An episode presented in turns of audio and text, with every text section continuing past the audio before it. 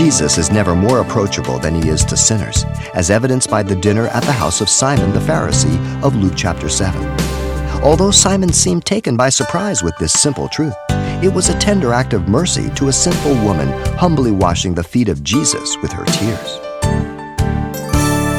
The purpose of the woman wanting to find Jesus was to express gratitude for saving her. Listen to the words. She brought an alabaster box of fragrant oil and stood at his feet behind him weeping. She responded to the gospel. She brought to Jesus the best she had noticed an expensive alabaster obtained by her lucrative trade. The fragrant perfume that once she used to attract and lure men to her bed. She was weeping continuously in shame of her past life as well as the joy of her present transformed life. And she began to wash his feet with her tears and wipe them with the hair of her head. And she kissed his feet and anointed them with the fragrant oil, the best of the perfume that lured and seduced men used to worship the God man.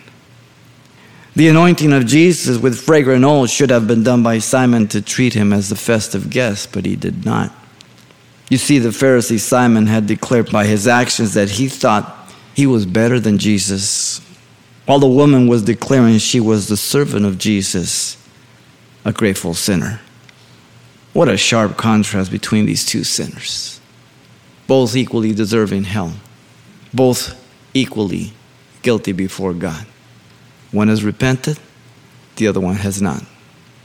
James puts it this way James 2 1 through 4, he says, My brethren, do not hold the faith of our Lord Jesus Christ, the Lord of glory, with partiality. For if there should come into your assembly a man of gold ring or fine apparel, and there should come uh, one in who is a poor man, filthy clothes, and you pay attention to the one wearing the fine clothes, and you say to them, um, You sit here in a good place.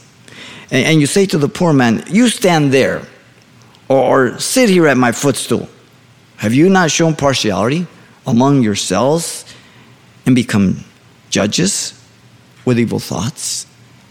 God sees men differently. When um, he spoke to Samuel, he put it this way 1 Samuel 16 7. He says, But the Lord said to Samuel, Do not look at the appearance or at the height of his stature, because I have refused him. For the Lord does not see as man sees, for man looks on the outward appearance, but the Lord Yahweh looks at the heart. We get so enamored with the person, who he is, who she is, whether she's beautiful, whether she's not, whether he's a great orator and uh, is he handsome, is he, is he wealthy, is he, is he famous, is he funny?